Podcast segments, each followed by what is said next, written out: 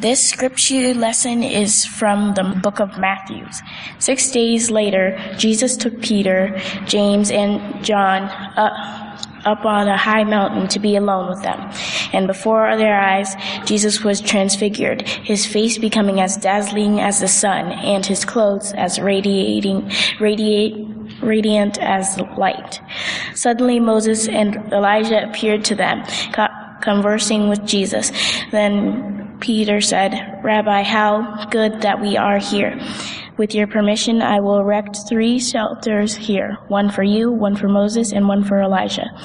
Peter was still speaking when suddenly a bright cloud overshadowed them. Out of the cloud came a voice, which said, This is my own, my beloved, on whom my favor rests rest. Listen to him.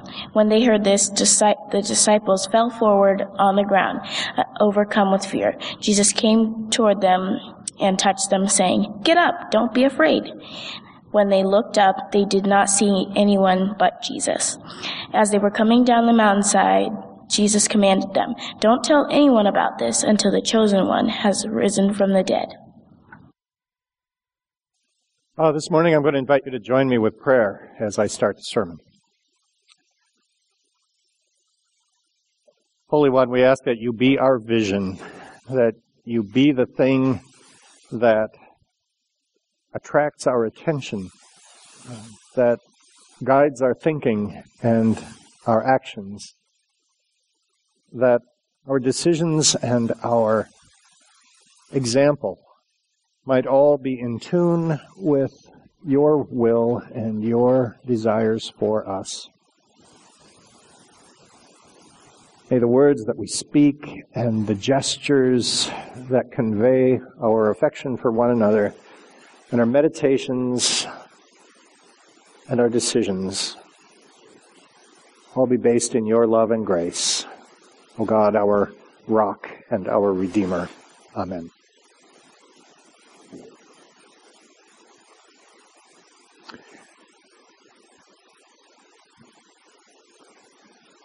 Who here has ever been to a magic show? Ah. Did you enjoy it? Did you like it? It's fun uh, to have someone trick us, um, go around our perceptions in ways that lead us to make conclusions that all of a sudden we realize are wrong. Making things appear out of thin air, supposedly, making things disappear when they want them to, and then reappear as if by magic. What a wonderful thing to sort of step into that world where anything's possible, where, where a wand can be waved and reality is changed, where, where someone's material existence can somehow be called into question as all of a sudden they're not where we thought they were. In the setting of an auditorium with someone up on the stage performing all these magic tricks, it's pretty benign and pretty uh, safe for us. We don't feel threatened. Some people don't like magic shows. I, I share a house with someone like that. The perception they have is that they're being tricked, that someone is trying to put one over on them to make them feel um, foolish and deceived, and that somehow by paying admission you've been duped out of your money by someone who really is doing nothing more than lying to you as an audience member. Now that's pretty harsh. Um, and, and that person of which I speak probably would frame it differently, but, uh, that person's not here, so I get to put it the way I want. The difficulty comes when those, those deceptions and those illusions and those things we thought were right but aren't happen in our everyday ordinary lives. When, when something is actually put over on us and we find ourselves being fooled or tricked or maybe just wrong about something. And sometimes the consequences of that can be dire. We see a person of color at night walking down the street wearing a hoodie, and what do we see? What conclusions do we draw? What, what assumptions do we make? we see a person dressed in a particular way that we find provocative, and we begin to look that person uh, at that person as an object, something that can satisfy some of our desires, something that we can exploit in the way we want to. What do we see in those moments when we objectify a human being? We see someone with a weapon, a knife, a sword, a gun. What conclusions do we draw? What assumptions do we make? Are they a bad person or a good person? Are they intent on inflicting mayhem or are they trying to protect us from danger? It all depends on what we see, doesn't it? And not just the light rays coming into our eyeballs to stimulate the, the rods and cones in our retinas, but how our brain puts that together, how our spirit, our, our reptilian brain responds. Is it time to run? Is it time to flee? Is it time to reproduce? Is it time to rest and relax? What we see matters.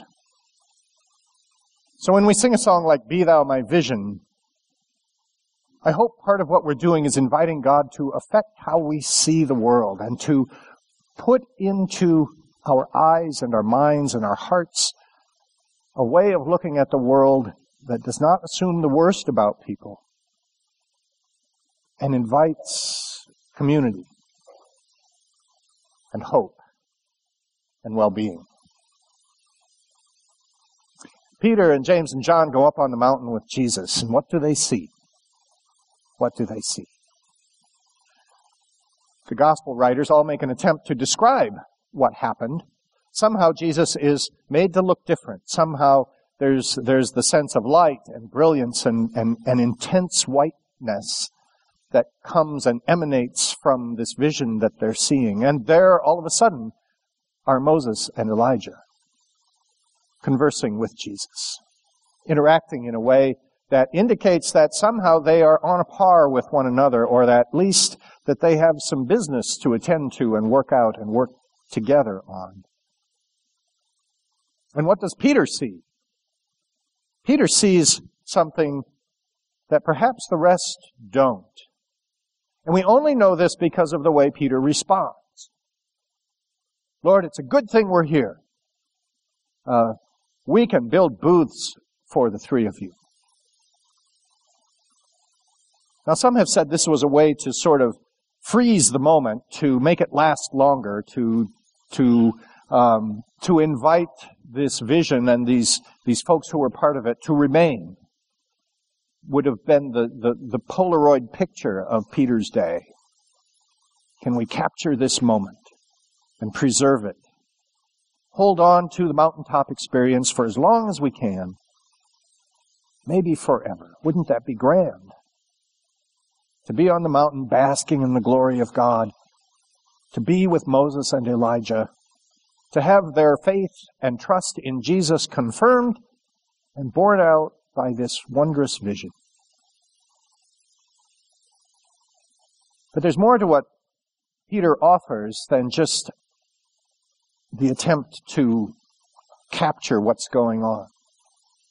The booth suggests that Peter is thinking of the festival of Sukkoth, harvest festival initially, but, but it evolved by the time uh, of the first century into something that had some messianic overtones. That is, it was a way for people to sit in their booths and dream of the day when the Messiah would come. It's important to note that as Matthew puts the gospel together, the confession of Peter has already happened. Peter has already confessed that Jesus is the Messiah, the chosen one of God. So it's not that he comes to this real, realization now as a, as a sort of a new thing. But remember what happens right after Peter's confession. Uh, Peter blows it immediately. Jesus tells the disciples, I must go to Jerusalem. I will face the people who don't agree with me, and I will die. And on the third day, I will be raised again. Now, the church has chosen, uh, the wider church has chosen to put a lectionary calendar of, of Bible readings together that places this incident right before Lent. And I think, I think in some ways this is a good spot for it. Because it directs our attention toward Jerusalem. It directs us toward this thing that's going to happen. And remember what Peter's response to that was? No, my Lord, this will never happen to you. And Jesus says, remember, get behind me, Satan.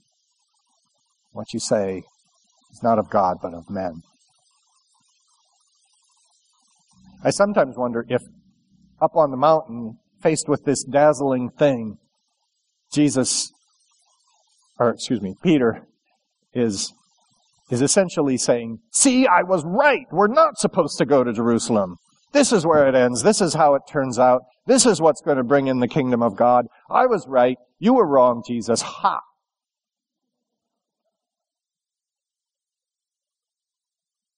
And Peter blows it again. And the voice from the cloud says in no uncertain terms, um, This is my chosen, this is my beloved. I am pleased with him. Listen to him.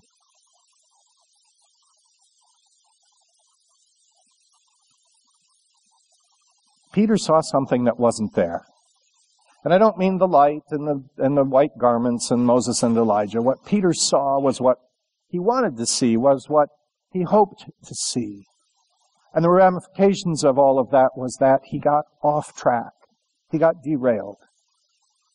And he could get back on. It wasn't the end, wasn't the end of everything. God didn't strike Peter dead and, and um, pick somebody else to take his spot. And I think this is a good lesson for us to remind us how to look at the world, how to look at the people in it, how to look at the events that transpire, and even those miraculous times when we encounter an element of our faith and hope and trust that, that, that is miraculous to us and transformative, that changes how we think about the world and our place in it.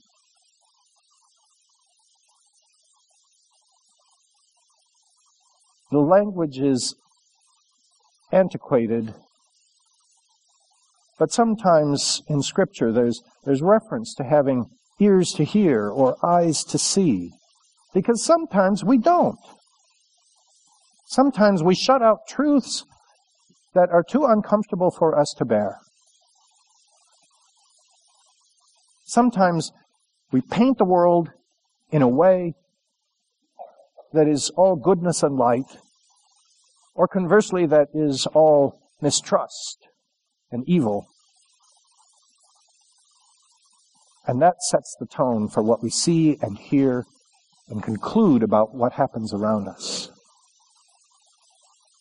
This passage, I'm convinced, is a wake up call to us to not be locked into the understandings that have bound us for too long that have kept us from embracing the fullness of God's creation and the fullness of the community of faith. That have allowed us to lock the doors to certain people that we don't want to come in, and that have allowed us to ignore the needs and the pain and the cries of our faith family. As we begin the season of Lent, it's a good time for us to put some of those things away, to give them up for Lent, as it were, and to allow ourselves to see with fresh eyes and hear with fresh ears and think with minds and hearts that are renewed and expansive. And say instead of, you can't. What if? What if? So yes, we're going to hear about Mardi Gras this week. There are going to be parades and floats and people in costumes and people out of costumes. And there's going to be there's going to be some language about repentance and death and ashes and dust. But what do we see in those things? I hope we can see an opportunity. I hope we can see possibilities that God lays before us. I hope we can see opportunities for reconciliation and opportunities for relationship. I hope we can imagine what it's like to hear of death every day of one's life. And then to have the door opened to life and hope. Let's enter this season with our hearts and minds transfigured so that we can see and hear what God is doing.